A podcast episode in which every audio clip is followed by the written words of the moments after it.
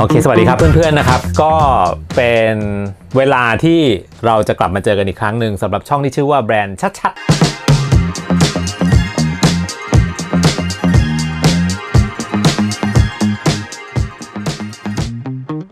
โอเคเอ่อวันนี้จริง ๆ แล้วอยากจะชวนคุยในเรื่องที่ชื่อว่าการหาตำแหน่งของแบรนด์เรานะครับ เป็นเรื่องที่ จริงๆ แล้วสำคัญมากเลย มันมีผลมากกับการที่เราจะต้องลงไปแข่งขันในอุตสาหกรรมที่เราทำสินค้าหรือว่าบริการอยู่นะครับเป็นการที่เราหาสิ่งที่เราเจ๋งกว่า หรือว่าสิ่งที่เราทำให้ถูกใจลูกค้าว่ามันอยู่ตรงไหนอะไรอย่างเงี้ยนะครับผมมีเครื่องมืออยู่เครื่องมือหนึ่งที่ใช้บ่อยมากเลย แล้วก็คิดว่าถ้าเกิดเราทำแบรนด์กัน ไอเนี่ยมันค่อนข้างที่จะจำเป็นมากจริง ๆ ก็เดี๋ยวมาคุยกันสนุกสนุกแล้วก็เดี๋ยวผมจะแชร์ถึงเครื่องมือนี้ ก็ถ้าใครรู้แล้วก็ปล่อยผ่านไปเนาะแต่สำหรับคนที่ทำธุรกิจใหม่ๆเนี่ยผมว่าเครื่องมือนี้สำคัญทำไม่เป็นก็ค่อย ๆ ลองทำกันไปดู โอเค มาลองดูกันเออในเครื่องมือที่เรียกว่าเป็นการหาเอ่อ positioning เนี่ยมันเป็นเครื่องมือที่เขาเรียกว่ามีวงกลม 3 วงเนาะในเครื่องมือเนี้ย มันจะช่วยให้เราเข้าใจถึงสิ่งที่ลูกค้าต้องการด้วย แล้วก็ทำให้เราสามารถไปเปรียบเทียบได้ว่า ถ้าเรามีคู่แข่งเข้ามาเนี่ยอะไรที่เราชนะเขาได้ แล้วอะไรที่เรายังแพ้อยู่นะฮะก็ขอเริ่มต้นจากสองวงกลม 2 วงก่อนนะครับ มาดูจากวงกลม 2 วงก่อน วงกลมที่ 1 ก็เป็นวงกลมของเราเองที่ผมให้สัญลักษณ์ว่า A นะครับ แล้วก็อีกวงกลมที่เป็นลูกค้าคือ B นะครับ ช่องที่มันอินเตอร์เซ็กกันเนี่ย มันก็จะเป็นช่องที่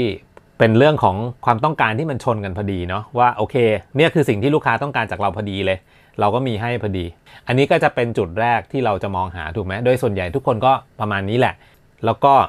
เราทำได้ถูกใจเขานะยกตัวอย่างเช่น สมมุติว่าเราพูดถึง iPad ละกันนะครับ อันนี้เป็นตัวอย่างนะครับลูกค้าส่วนใหญ่ต้องการอะไรจาก iPad โอเคก็ต้องการเเครื่องมือที่ทำกันบ้านของลูกหรือเปล่านะครับ ต้องการเอามาเปิดเมลนะครับเข้าเน็ตต่างๆนะครับหรือว่าจดรายงานจดบันทึกต่างๆ อันนี้คือสิ่งที่ลูกค้ามองหาอยู่ แล้วก็โอเค iPad ก็สามารถตอบโจทย์ตรงนี้ได้ ทีนี้เราลองมาดูอีกอีกส่วนหนึ่งเนาะก็คือพอมันมีวงกลมของคู่แข่งเข้ามาปุ๊บ ทีนี้เรามีเรื่องที่ต้องโฟกัสเยอะขึ้นแล้วนะครับ ผมอยากให้ เพื่อนๆดูใน 4 ผมเรียกว่าเป็นโซนแล้วกันนะ ในช่องที่มัน intersect กันแต่ละช่องเนี่ย มันมีอยู่ทั้งหมด 4 โซนนะครับ ถ้าเรียกเป็นโซนวงของคู่แข่งเข้ามาก็คือเป็นวง C ทีนี้ดูที่โซนที่ 1 ก่อน โซนที่ 1 ก็คือโซนแรกที่เราพูดกันเมื่อกี้นี่แหละ ก็คือเป็นโซนที่ลูกค้าซื้อเราถูกไหมผมเรียกมันว่าโซนที่เป็นโซนชนะ เป็นจุดที่เราชัดเจนมากลูกค้าชอบเราซื้อแน่นอน โซนที่2เนี่ยที่อยู่ข้างล่างเนี่ยของโซนชนะเนี่ยผมเรียกว่ามันเป็นโซนเสี่ยง หมายความว่าอะไรหมายความว่ามันเป็นจุดที่ทั้งเราแล้วก็คู่แข่งมีเหมือนกัน ลูกค้าอยากได้อย่างนี้อยู่ โซนที่3นะครับผมเรียกมันว่าเป็นโซนโง่แล้วกัน เป็นสิ่งที่ลูกค้าเขายังไม่สนใจอะ่ะแต่ว่าเราเนี่ยสินค้าแบบเราเนี่ยหรือบริการแบบเราเนี่ย แล้วก็คู่แข่งก็มีอยู่ด้วยนะครับ แต่โอเคแหละในอนาคตข้างหน้าไม่แน่ มันอาจจะเป็นสิ่งที่แบบตอนนี้ลูกค้ายังไม่อยากได้อยู่เช่นยกตัวอย่างนะ เช่น 5G อย่างเงี้ยใช่ไหมฮะคือหลายคนเนี่ยยังรู้สึกว่ามันเร็วไปนะแต่บางคนก็เริ่มใช้ละอะไรอย่างเงี้ยนะครับส่วนโซนสุดท้ายเป็นโซนที่เรียกว่าโซนแพ้คือเป็นจุดที่คู่แข่งมีเหนือกว่าเรานะครับทั้งหมดในเนี้ยเราจะต้อง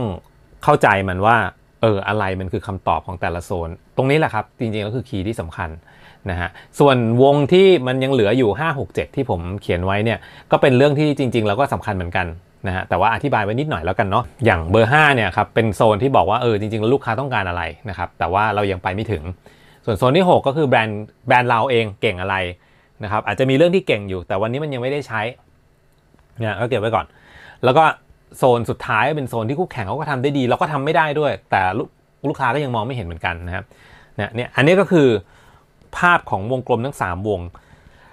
ที่เอามาเพื่อที่จะเป็นเครื่องมือในการหา positioning อะทีนี้ลองมาดูตัวอย่างนะครับว่าเวลาเราทำเราต้องทำไงบ้าง ให้ลองดูตัวอย่างแบบนี้ โซนชนะนะครับ ก็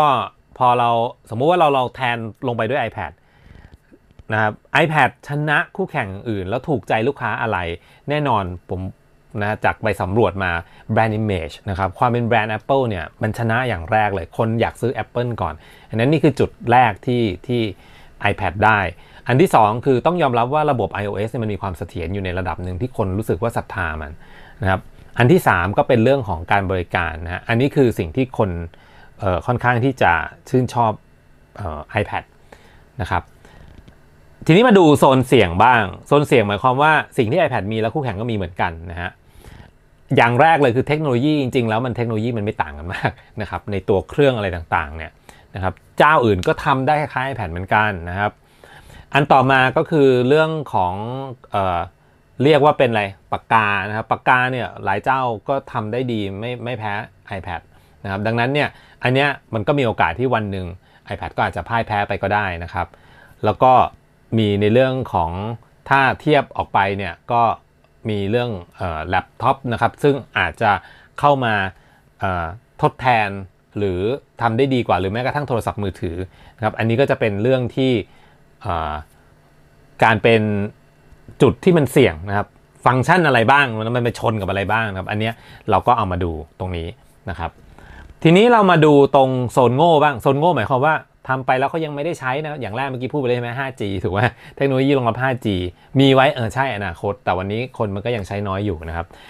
ทีนี้เข้าไปดูมันก็จะมีตั้งแต่เรื่องฟังก์ชันพวก Talk Tab Passbook AR AirDrop อะไรอย่างเงี้ยคืออย่าง AirDrop จริงๆ ผมใช้นะ แต่ถ้าไปสำรวจกันตรงๆ แล้วเนี่ย คนก็ยังถือว่าใช้ยังยังไม่ค่อยเยอะมากนะครับ พวกนี้มันก็ยังถือว่าเป็นเขาเรียกว่ามันเป็นโซนที่เราอาจจะต้องมองเรื่องของฟังก์ชันของแบรนด์ว่าเอออันไหนที่แบบลูกค้าต้องการไม่ต้องการ เราก็ลงไปตรงนี้ ส่วนอันสุดท้ายเป็นเรื่องของโซนแพ้นะครับ มาดูกันว่าอะไรที่ตัว iPad สู้แบรนด์อื่นๆ อย่างพวก Surface Pro ก็ดีหรือ Samsung อันนี้ผมยกเป็นตัวอย่างเนาะเอออย่างแรกเลยแน่นอนแหละแบรนด์ Apple มันแพงนะครับแบรนด์ที่เหลือเนี่ยจริงๆ Surface ก็แพงนะ แต่มันมันเหมือนกับว่าอาจจะมีราคาที่มันต่ำกว่านิดหน่อยหรือเปล่าผมไม่แน่ใจนะ แต่ซัมซุงเนี่ยถูกกว่าแน่นอนนะเข้าไปดูแล้วก็ยังมีอีกหลายๆ แบรนด์เลยที่เป็น Android เนี่ยราคาดีกว่า iPad แน่ ๆ อยู่แล้วเนาะเท่าที่เรารู้นะครับ อันต่อไปก็เป็นเรื่องระบบปิดของ iOS นะ อันนี้เป็นเป็นที่รู้กันถูกไหมนะครับ แล้วก็อีกอันหนึงก็คือเรื่องระยะเวลาการชาร์จนะครับ หรือว่าเรื่องแอปพลิเคชัน Windows ต่างๆนะครับ อันนี้ก็เป็นจุดที่คู่แข่งอย่าง Android หรือว่า Windows เนี่ยทำได้ดีกว่านะครับ โอเค คือมาถึงจุดตรงนี้มันเป็นเรื่องที่ว่าผมอยากให้ทุกคนเข้าใจในเรื่องของการใช้ วงกลม 3 วง เพื่อเอามานั่งหานะครับ ดังนั้นเนี่ยถ้าบทสรุปของผมก็คือว่าไอ้สจุดนี่แหละ โซนชนะ โซนโง่ โซนเสี่ยง โซนแพ้เนี่ยพอเวลาที่คุณค้นหาว่า เอ้ยถ้าเป็นแบรนด์ของเราเนี่ยเราจะใส่มันลงไปยังไงนะครับ ก็อยากให้ลองลองทำกันดูนะครับ แล้วอันนี้มันก็จะเป็นตัวหนึ่งที่จะช่วยทำให้เพื่อนๆเนี่ยหา positioning ของแบรนด์เราได้ชัดเจนขึ้น โอเค หวังว่าวันนี้จะเป็นคลิปที่มีประโยชน์กับเพื่อนๆทุกคนนะครับ ใครมีคอมเมนต์อะไรก็เขียนกันมาได้เลยนะครับ แล้วก็เดี๋ยวพบกันใหม่สำหรับคลิปหน้าของแบรนด์ชัดๆนะครับ วันนี้ลาไปก่อน สวัสดีครับ